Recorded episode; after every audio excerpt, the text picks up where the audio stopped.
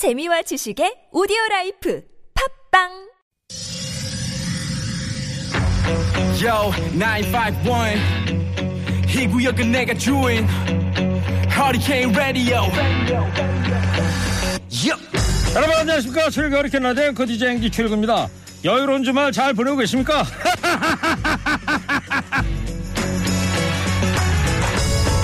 공직자의 자기소개서에서 가장 보기 싫은 말이 무엇이냐 기업의 취업 면접관들한테 물어봤더니 바로 급한이라는 단어라고 합니다 급한 대신에 의사결정이 신속한 민첩한 이런 긍정적인 표현으로 바꾸라고 충고하더군요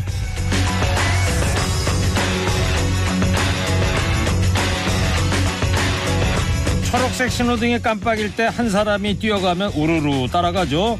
급한 감정은 그 어떤 것보다 전염이 빠르다던데요. 이 시간만큼은 귀 막고 눈 감고 급할수록 급하지 않게 조금 천천히 갔으면 좋겠습니다. 시계 초침 같은 생활에서 좀 벗어날 수 있는 날 주말이지 않습니까?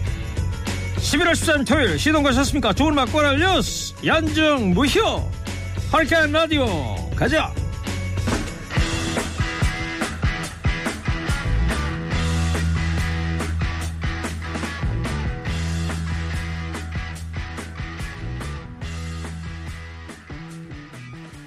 스테판 울프의 Born to Be Wild 신나는 노래 한번 들어봤습니다.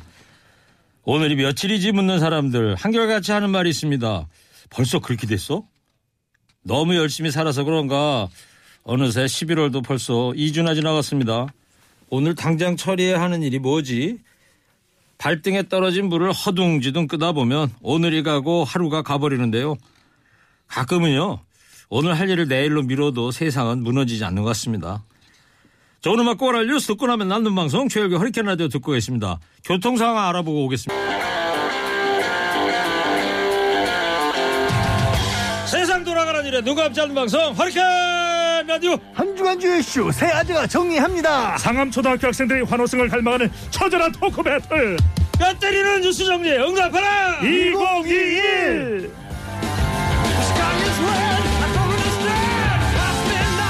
한 주간 뉴스 불살라주실 두 분 소개합니다. 시사평론계의 영원한 라이벌 운명의 숙적입니다. 먼저 톰과 제리의 톰 뚱커벨 인사이트K 배종찬 소장입니다. 야옹 왜 이렇게 빨리 시작했어요?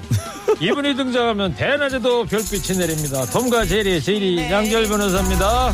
네 안녕하세요 네, 양지열입니다. 어서 들어오시고요. 아니 이 말씀 드리고 싶은데 지난주 게시판에는 이 뚱커벨 배종찬 소장에게도 좀 별을 줘야 된다 이런 이야기가 나오던데요 어, 그런 게시판도 보십니까? 아니 제 마음의 게시판이죠 여보세요. 예. 두분 말이에요. 그저께 월드컵 최종 예선전 아랍에미레이트전 봤어요? 아니요. 배 수장님은 마음에서 봤죠 우리가 1대0으로 이겼거든요. 와 손흥민 선수가 43m 단독 드리블을 해가지고 슛을 네. 딱 넣은 거예요. 와, 그런데 골대를 맞췄어. 와, 누가 넣게요? 황희찬 어떻게 넣었어요? 잘 넣었죠. 프리킥으로 넣었습니다. 아니야 그러니까요. 모르면 아니, 모른다고 해요. 뭐 아니 근데 그걸 그 43m가 지난번에 그 영국 프리미어 리그에서 번니 네. 번니전에서는 80m 단독 드리블로 슛을 넣었었죠. 아, 역시 뭐 시사 평론계가 아니고 뭐 스포츠 평론계가 진출해야 될 것 같아요. 아 골이에요. 그만 좀 하래요. 네네. 네, 네. 자, 시작하겠습니다. 응답하라 201. 자, 전두환 옹호 발언으로 논란을 일으켰던 윤석열 국민의힘 후보가 광주를 찾아서 이제 사과를 했는데 먼저 윤 후보의 육성 들어보겠습니다. 존경하는 국민 여러분,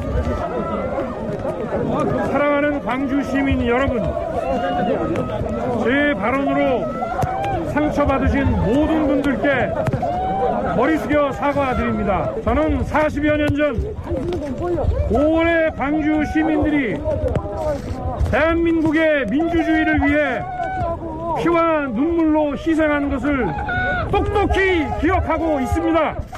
광주의 아픈 역사가 대한민국의 자랑스러운 역사가 되었고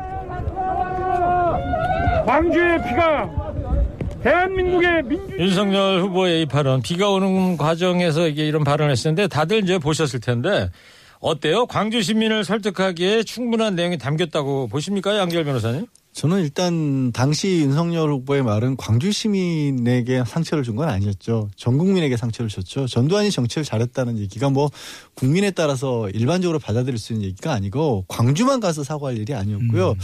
두 번째로는 뭘 잘못했는지에 관한 얘기가 없죠. 뭘 잘못했는지 그게 저- 본인이 전두환의 정치는 잘했다는 걸 그러면 그거 잘못 생각했다는 것인지 이런 얘기는 빠져 있습니다. 네. 세 번째로는 그래서 어떻게 하겠다는 것도 빠져 있어요. 그러니까 최소한 특히 이제 말씀드린 것처럼 광주의 문제만도 아니고 5.18만의 문제도 아니었지만 하다못해 5.18과 관련해서 국민의힘 쪽에서 그동안에 이제 광주 시민들에게 상처를 줬던 그런 의원들이 있었지 않습니까?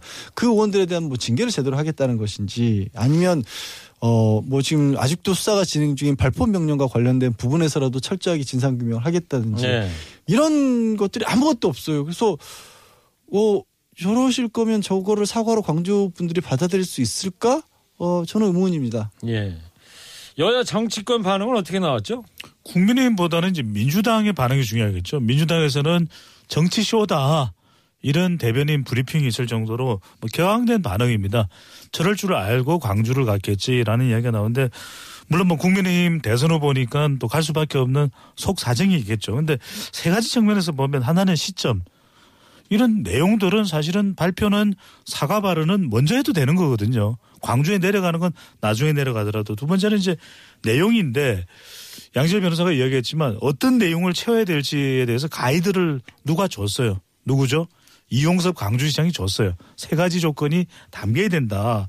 그다음에 세 번째로는 태도죠. 왜냐하면 정해져 있는 일정대로 움직인 겁니다. 그러니까 뭐 가족들, 유가족들을 만나서 진솔되게 비공개로 또 이야기할 수 있는 그런 방법도 가능하거든요. 근데 노출돼서 방송에 아 나는 이렇게 하고 있다 라는 것은 진심이 담겨 있다고 보기 좀 쉽지 않은 것이죠. 네. 세 가지 다 말씀하셨나요? 다 했죠. 네. 체계적이죠. 보통 뭐 그렇, 그렇긴 네, 합니다만 주로 저 배 수장님 세 가지로 정리를 하고 있는데 이게 습관이십니까 평소에? 그게 아니라 우리 국민들이 좋아하는 숫자가 3이라는 숫자거든요. 네 그러니까 이제 가지로는 어떻게 분류가 안 됩니까? 버거워하죠. 버겁습니까? 네. 네네. 배 수장이 외우기도 버겁다? 힘들어요. 네, 알겠어요. 양절 변호사님, 윤석열 후보가 남긴 박명록에 요 글씨, 요것도 좀 논란이 되고 있습니다. 그러니까 반드시. 예? 그러니까 반드시라고 어떻게 쓴 거냐면 5월 정신을 반드시 그러니까 어 드세 이제 시업 받침이 있는 반드시라고 쓴 겁니다.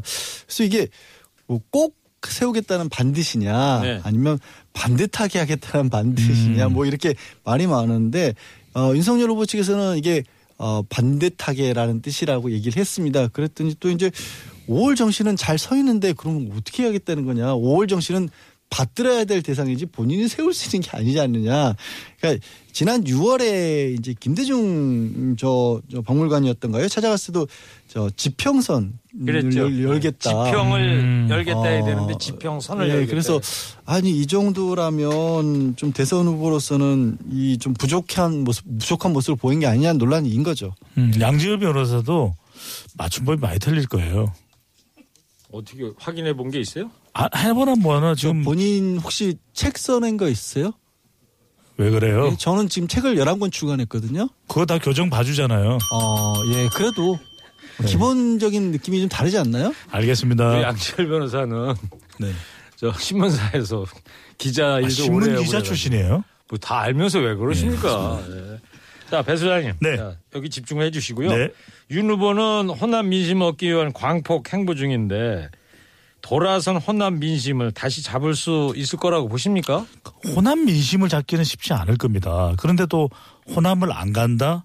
또 김해 봉하마을을 안 간다? 이러기도 쉽지 않거든요. 그러니까 대선 후보로서는 불가피한 행보였을 것이고 그리고 전두환 옹호 발언 얼마나 또 큰 분노를 자아냈습니까? 그런 만큼 또 간다라고 약속을 했기 때문에 갈 수밖에 없었는데 저는 호남 민심이라기보다는 굳이 윤석열 후보가 갔던 이유는 그래도 나는 비판적인 반응이 있더라도 호남에 갈 수밖에 없다. 이런 걸 이제 보임으로써 수도권, 중도층 또 MZ 세대의 반감을 좀 희석시키면서 지지층을 확보하기 위한 전략으로 봐야 되겠죠. 네.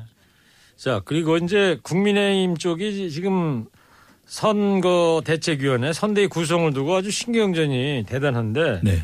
총괄 선거 대책위원장으로 거론되는 김종인 전 비대위원장은 대대적인 물갈이를 예고하지 않았습니까?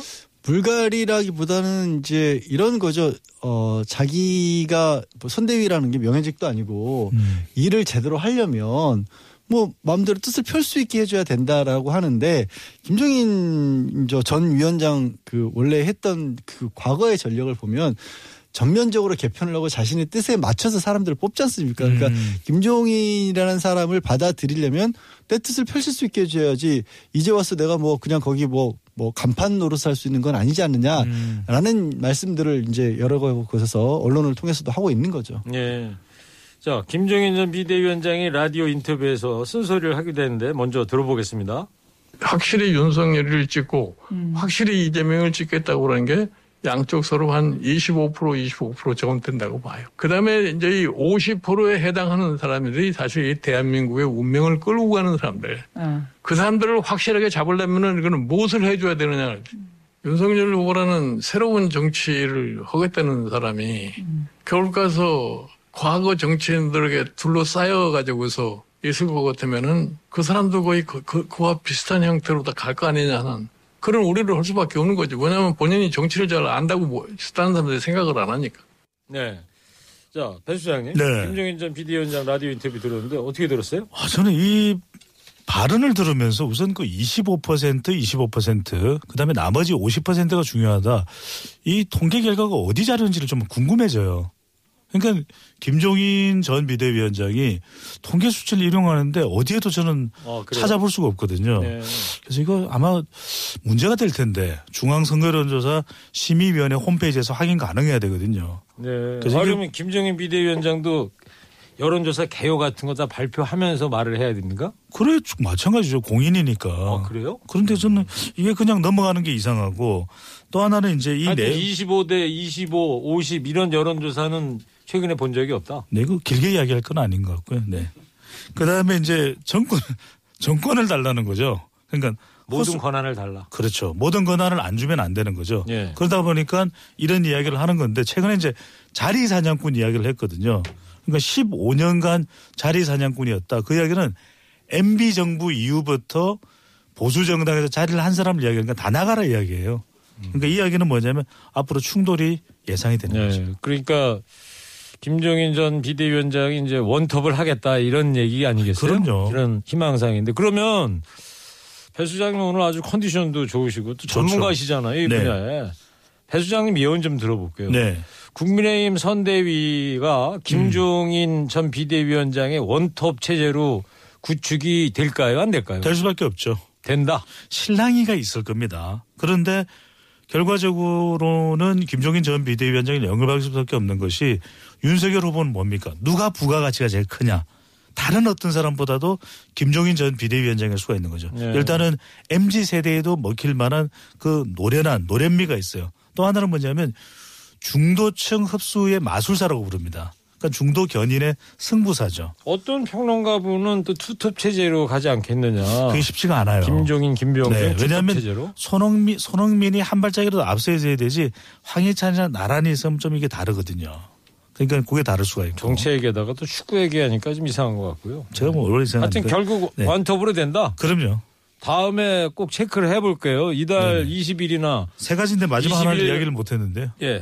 그러니까 이제 배우자 리스크가 있거든요. 윤석열 후보가. 이럴 때 그걸 감당해 줄 수 있는 사람이 김종인 전 비대위원장이죠. 음, 아이고, 알겠습니다. 그 저기 그 큰 리스크 아니에요. 그 정치하다 보면 다 그런 일이 있어요. 이렇게 하고 얼렁뚱땅 넘어갈 수가 있는 것이죠. 김종인 비대위원장 성대모사입니까? 비슷하지 않았어요? 별론데요. 예. 하여튼 다음에 꼭 체크를 해볼게요. 네. 예. 자, 양질 변호사님. 이준석 대표가 왜 1호 비단 주머니를 공개했어요? 크라켄. 이게 뭔지 좀 설명 좀 해줄래요? 크라켄이라고 하는 게 뭐 영화 그 캐러비안의 해적 같은 데 나오는 그 네. 바다에 산다는 오징어 모양의 큰 괴물이거든요. 아, 그 바다 위로 막. 막그 쪼올라서 예, 치솟아서 막 오- 공격하는 오징어 다리 큰 걸막 네. 배를 감싸는 그. 네, 그런 괴물인데 이제 그 의미는 뭐냐면 그건 이제 원래 그거고요 괴물이고요 SNS 같은 데서 혹시 조작된 여론 같은 것들이 있으면 미리 감지를 해- 하겠다 그러니까 공격용은 아니고 윤석 어, 대표 말로는 공격용이 아니라 방어용이다라고 했는데 저는 이거를 1호 비단 주머니로 내놨는데 그리고 이 명 어, 목적이 뭐냐면 2030 세대가 특히 이제 온라인 민심에 예민하다. 음. 그래서 이런 부분들을 미리 감독하겠다고 하는데 2030 세대가 사실은 이제 조금 과한 표현들도 많이 써가면서 온라인에서 활동을 하지 않습니까? 음. 뭐 정작 2030 30 세대가 우리를 이런 걸로 들여다보겠다라는 그런 발표에 어떻게 반응할지 좀 궁금해요. 그래서 음. 저녁에 좀 그 커뮤니티들 돌아다녀 볼까 생각 중이기도 합니다. 네. 음, 내용은 좋은데 좀 장황하지 않습니까? 아니 괜찮아요. 저 아, 정도면 괜찮았어요? 적당합니다. 아. 아. 까배 수장님 조금 길었던 것 같아요. 쓸데없는 댓글 달지 마세요. 자, 교수님.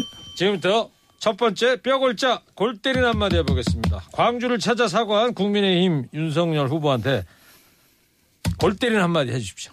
먼저 시사요정 방문이 아니라 진심이 중요하죠. 확실합니다 확실합니다 첫 번째 골 때리는 한마디인데 네. 아 확실합니다가 나옵니다. 아니 금산댁 참PD가 오고 나서 분위기가 좀 달라진 것 같아요. 어.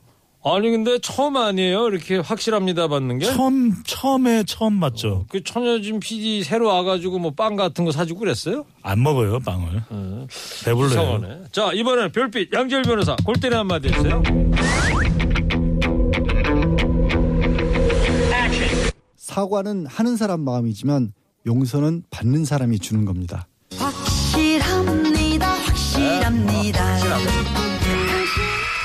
알겠습니다. 자, 첫 번째 골 때리는 한마디 해봤고요. 자, 노래 한 곡씩 들어볼게요. 본격적인 대선판에 이제 막이 올랐습니다. 이번 대선을 바라보는 국민의 마음을 담은 노래. 어떤 곡 선곡을 해왔나요? 아, 배 수장님 할 거예요? 네네. 예. 오늘은 이 노래를 좀 들어야 될 것 같아요. 왜냐하면은 손에 손 잡고? 아니 일상 회복이 됐으니까 손에 손 잡아도 되는 거죠 이제. 꼭할 필요는 없다는데요. 코리아나 손에 손 잡고. 여보세요. 예. 네. 양재 변호사 선곡 좀 해주세요. 국민들은 대선 후보의 진심을 바랄 것 같아요. 그래서 늦가을에 어울리는 노래로 최현재의 너의 마음을 내게 준다면. 네. 좋습니다. 예. 아그 최은재 네. 배 수장은 아는 노래가 근데 몇 곡 있어요. 최현재 이 노래 진짜 좋은 좋은 노래예요. 최현재 가수가 미국으로 가지 않았어요? 어, 어 노래- 저까지는 안 해요? 그럼요. 노래 제목이 뭐라고요? 내게 남은 사랑을 너에게 준다면 맞아요? 너의 내게 남은 마음을 사랑을 내게 준다면. 너의 너에게 마음을. 준다면 아니 너의 마음을 내게 준다면 아 양지열 변호사 선곡으로 최현재 씨 노래 듣겠습니다.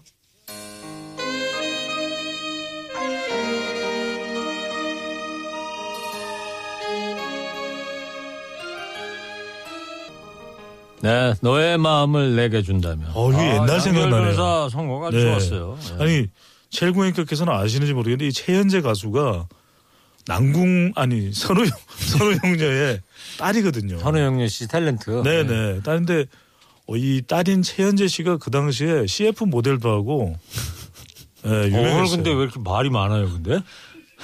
아 지금 말 입 닫을까요? 집중해 주시 기 바랍니다. 알겠습니다. 응답하라 2021. 네. 자, 응답하라 2021 둥커벨 인사이트K 배정찬 소장 대낮에도 별빛을 보고 다니는 양재열 변호사 함께하고 있습니다. 응답하라 2021 시사평론계의 영원한 라이벌 운명의 숙적입니다. 톰과 제리의 톰 둥커벨 인사이트K 배정찬 소장 대낮에도 별빛을 몰고 다니는 제리 양재열 변호사 함께하고 있습니다. 두 번째 이야기는 민주당 이재명 후보 얘기 좀 해보려고 그래요. 이재명 후보가 관훈 토론회에서 조건부 특검을 언급을 했는데 먼저 이 후보 육성을 한번 듣고 오겠습니다. 수사나 이 내용 결과 곧 나올 테니까 그 결과를 보고 어, 미진하다 부족하다 더 해야 된다라고 하면 특검을 해야 되고 이 사건에 대한 검찰의 수사가 충분히 공정하고 어, 충분히 엄정하다라고 생각되지 않습니다. 저는 하시라는 거예요. 제가 전에도 합동수사 얘기해서 어, 그것도 하십시오. 어, 저는 빨리 어, 철저한 수사를 통해서 진실이 드러나면 음, 제가 오히려 유리한 입지에 설 거라고 확신하기 때문에 그거는 필요한 조치를 신속하게 하는 것은 언제든지 동의합니다. 네, 국민의힘 쪽에서 요구해왔던 대장동 특검에 대해서 그동안 이재명 후보가 상당히 거리를 뒀었는데 네. 이 관훈 토론회에서 이 언급을 먼저 했어요. 지지율 열세를 고려한 승부수를 던진 거 아니냐 이런 평가도 있던데요. 그렇게 봐야 되겠죠. 왜냐하면 지지율이 지금 훨씬 앞서고 있다면 굳이 특검을 받아들여야 될 이유는 없는 거 아닙니까? 그런데 특히 중요한 MZ 세대 여성 중도층 답답하거든요. 여기서 확정되지 않으니까 우선적으로는 이재명 후보가 특검 수용 의사를 밝힌 이유는 첫 번째는 이제 여론을 의식했다. 그러니까 특검 관련 여론도 상당히 높은 편이거든요. 그러니까 중도층이나 여성 MZ 세대를 다분히 의식한 것으로 볼 수 있고 네. 또 하나는 이제 윤석열 후보도 특검이 필요하다 이런 이야기 했거든요. 고발사주 의혹도 그렇고 어, 부산저축은행 수사할 때 이제 대장동 관련해서 대출이 이루어졌던 부분과 관련해서도 특검을 하자 이런 이제 동반해서 부각시키는 효과도 있을 테고 네. 마지막으로 지금 대장동 대장동 대장동 대장동 이러면 정말 여기에서 못 벗어납니다. 그러니까 국면 전환을 하기 위한 시도 발언이라고 봐야 되겠죠. 네, 그렇군요. 요즘 뭐 특검 얘기를 많이 하다 보니까 아, 오늘은 저 배 수장이 발음을 네. 아주 제대로 하네요. 보통 때 요새는 특검 특검 했는데 깜짝 놀라는 게 다들 특검으로. 네. 다들 자연스럽게 서울 사람으로 봐요. 그래요? 네. 누가 그래요? 설마요. 에이. 아니, 지방 사람이잖아요, 양변은. 아, 맞아요. 집중해 주세요. 네, 아니, 지방 사람이고 뭐 부끄러워 왜 자꾸 서울 사람 되려고 해요? 그것도 이상하네요. 아니, 아니, 배 수장도 제가. 주장한 것이 아니라 다들 그렇게 본다는 알겠어요. 자, 네. 근데 양절 변호사님, 근데 민주당에서는 검찰 수사 결과가 나올 때까지 특검은 없다 이렇게 얘기하고 있지 않습니까? 아니 이게 어떤 얘기냐면 이제 그날 어, 관훈 토론 같은 데서 이재명 후보도 이 얘기를 했는데 이재명 후보에 대해서는 야권에서 정치적 공세를 굉장히 많이 하고 있죠. 그런데 실제 법적으로는 입건이 됐다거나 혐의 사실이 나온 게 없어요. 그러니까 수사 대상이 지금은 아닌 겁니다. 네. 근데 지금 윤석열 후보 같은 경우는 이미 뭐 예를 들고 고발 사주도 그렇고 감찰 방해도 그렇고 공수처에서 공식적으로 입건해서 수사를 하고 있어요. 그러니까 입장이 완전히 다른 거죠. 그거를 둘다 떼어가지고 그냥 특검으로 다 가져가게 되면 지금 윤석열 후보는 수사를 받고 있는 부분이 정리가 돼서 특검이 오는 거고 이재명 후보는 수사받고 있지 않은데 수사를 시작하는 거거든요. 네. 그러니까 최소한 검찰 수사라도 정리가 된 다음에 뭐가 나오면 혹은 아예 안 나오더라도 의혹을 풀기 위해서라도 가겠다 이런 얘기인 거죠. 네. 근데 야당에서는 무조건 특검으로 응사하고 있지 않습니까? 그렇죠. 이제 이재명 후보의 경우에 이제 관훈 토론 이 기자 기자 회견에서 어, 검찰 수사가 미진하다면 이 특검으로 가겠다 이런 이야기를 했는데 이미 이제 국민의힘에서의 주장은 검찰 수사는 이미 미진하다. 이런 이야기를 하고 있기 때문에 당연히 특검을 받아들여야 된다는 것이고 윤석열 후보를 전제 조건으로 이재명 후보가 그렇지 않습니까? 같이 어, 특검을 받아서 동반 이제 부각시키려고 하는 전략인데 이 부분에 대해서도 몰기신 작전은 안 된다. 그냥 이재명 후보 대장동 개발 특혜 의혹만 특검으로 가면 되지 왜 어, 윤석열 후보까지 끌어들이냐 이런 이제 반발하고 있는데 그래서 마, 마지막으로는 이제 국민의힘은 무특으로 가야 된다는 거죠. 무조건 특검. 그걸 줄여서 또 무특이라고 그래요. 네. 하여튼 줄이는 거 되게 좋아해요. 지금 약간 뭐 화내신 겁니까? 아닙니다. 저 이제 다 받아들이려고요. 네, 그래요? 예. 네. 마음이 넓으시군요. 네. 자, 이재명 후보의 음주운전보다 초보 운전이 더 위험하다. 이 발언도 이제 논란이 됐는데 양절 변호사님 정확한 내용이 뭡니까 이게? 정확한 내용은 지금 말씀하신 것처럼 얘기한 게 아니었어요. 뭐냐면 시작이 안철수 후보였죠. 안철수 지금 이제 대표가 나도 대선 나서겠다고 하면서 이재명 후보는 음주운전 전력이 있지 않습니까? 사실 이 부분은 많이 뭐, 뭐 잘못한다고도 했고 공격 포인트도 되기도 하고요. 근데 지금 이재명 후보는 음주운전 전력이 있고 근데 윤재 어 윤석열, 윤석열 후보 같은 경우에는 정치에 이제 막 들어왔으니까 그럼 초보 운전 아니냐라고 음. 양쪽 다 이제 안철수 후보가 공격을 하- 했고 관훈 토론 과정에서 그 발언에 대해서 어떻게 생각을 하니까 음주운전 전력이 있더라도 초보 운전보다 낫다라고 한 거지 않습니까? 네. 그러니까 본인 얘기와 윤석열 후보 얘기를 한 건데 이게 딱 언론에서는 이제 음주운전이 초보 운전보다는 더 낫다 그 이렇게 부분만 딱예딱 이렇게 따버린. 거죠. 예. 예. 이 발언에 대해서 여야 반응은 어떻습니까? 뭐 더불어민주당 쪽 반응보다는 국민의힘에서는 반발하는 거죠. 음주운전이 뭘 잘했다고 음주운전을 자랑하느냐 이런 비판이 나오는데 저는 어 양질 변호사하고는 생각이 조금 다른데 음주운전보다 이거 이 표현은 뺐었어야 돼요. 그냥 초보 운전이 위험하다라고 했다면 뭐 정치적인 할 수 있는 비판이겠죠. 근데 자꾸만 그런 발언들은 저는 안 했으면 하는 것이 데이터 전문가로서의 생각인데 이게 자칫 MZ 세대나 또 여성들은 가볍게 볼수 있거든요. 시장에 방문했을 때도 쑥떡을 보고서 아 요새 자꾸 사람들이 왜 쑥떡 끓여요. 쑥떡 보니까 쑥떡 끓여요. 저는 그런 거 안 했으면 좋겠어요. 그래요?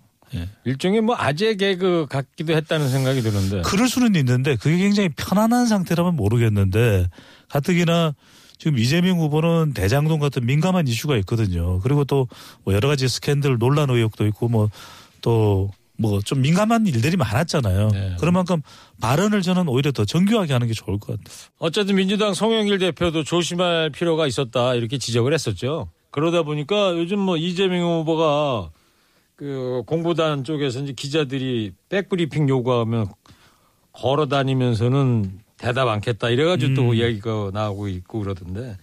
그리고 이재명 후보의 부인 김혜경 씨 낙상 사고를 두고도 가짜 뉴스가 돌기도 했는데요. 급기야 이 후보가 구급차 CCTV 사진을 공개하지 않았습니까? 예, 그렇습니다.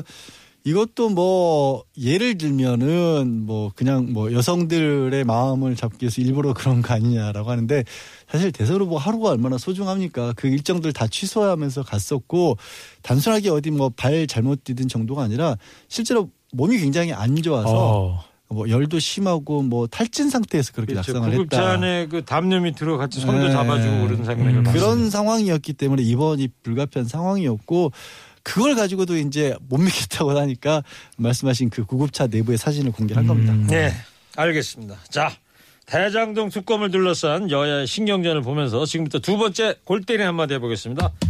이번엔 별빛 양지열 변호사부터 해주세요.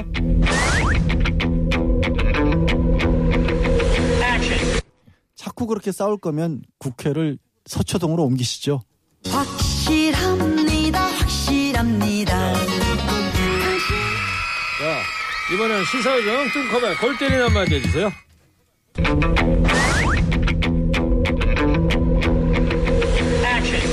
차라리 서초동에 국회가 있어야 됩니다.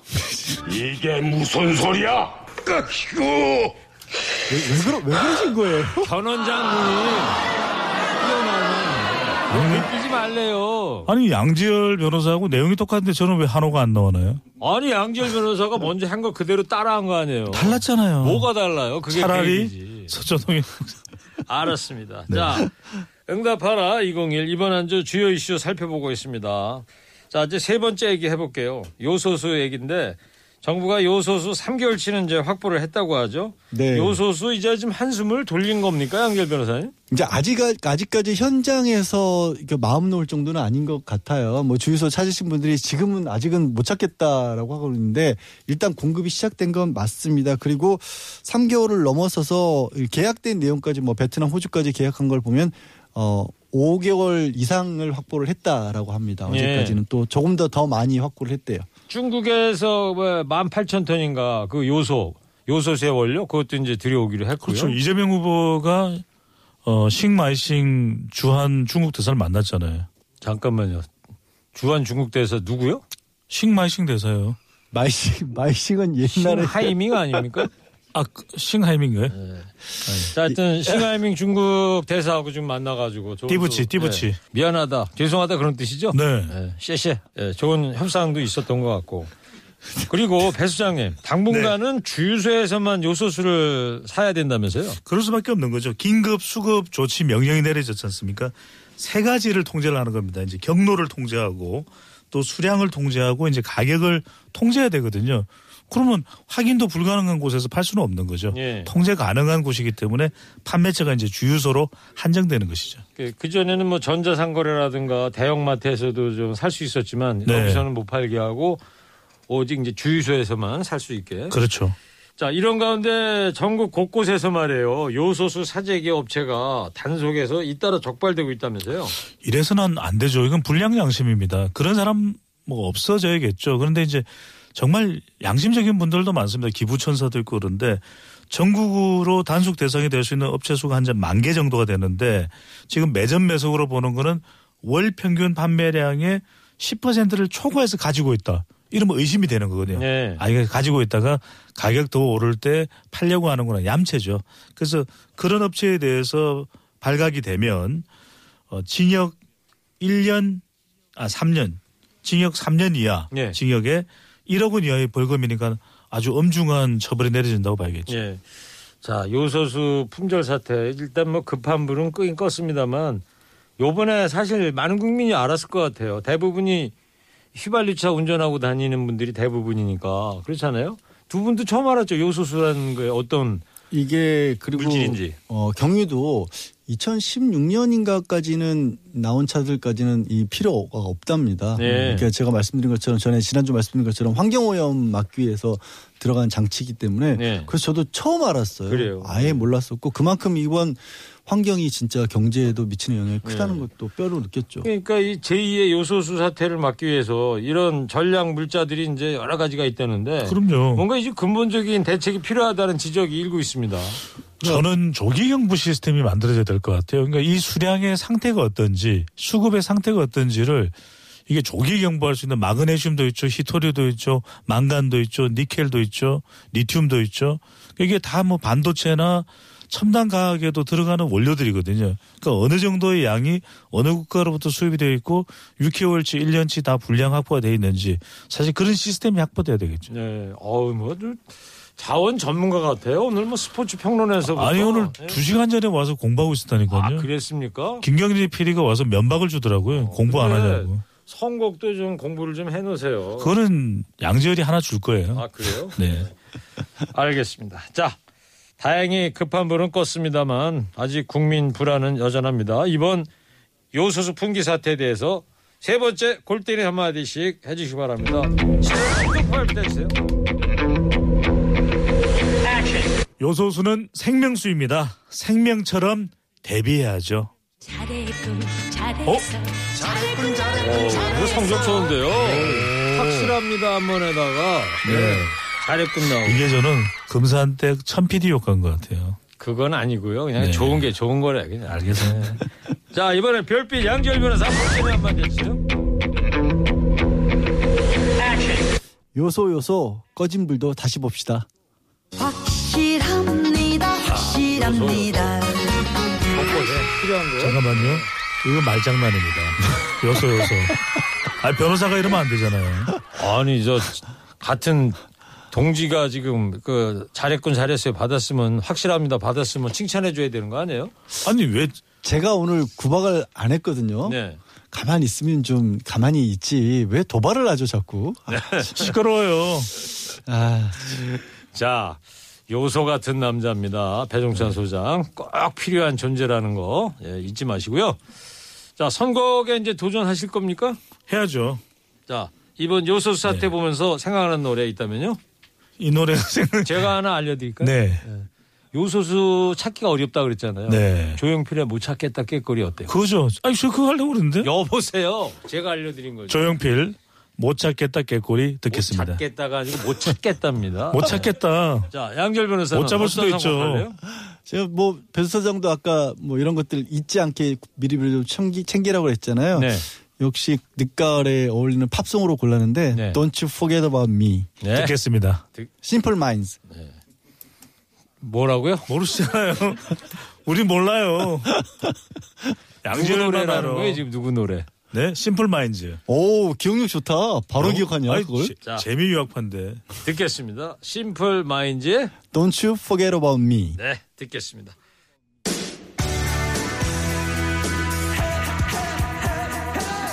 이 노래 들으면서 응답하라 201 오늘 여기까지 하겠습니다. 제일 양절 변호사 톰 배승찬 소장 고맙습니다. 다음 주에 봐요.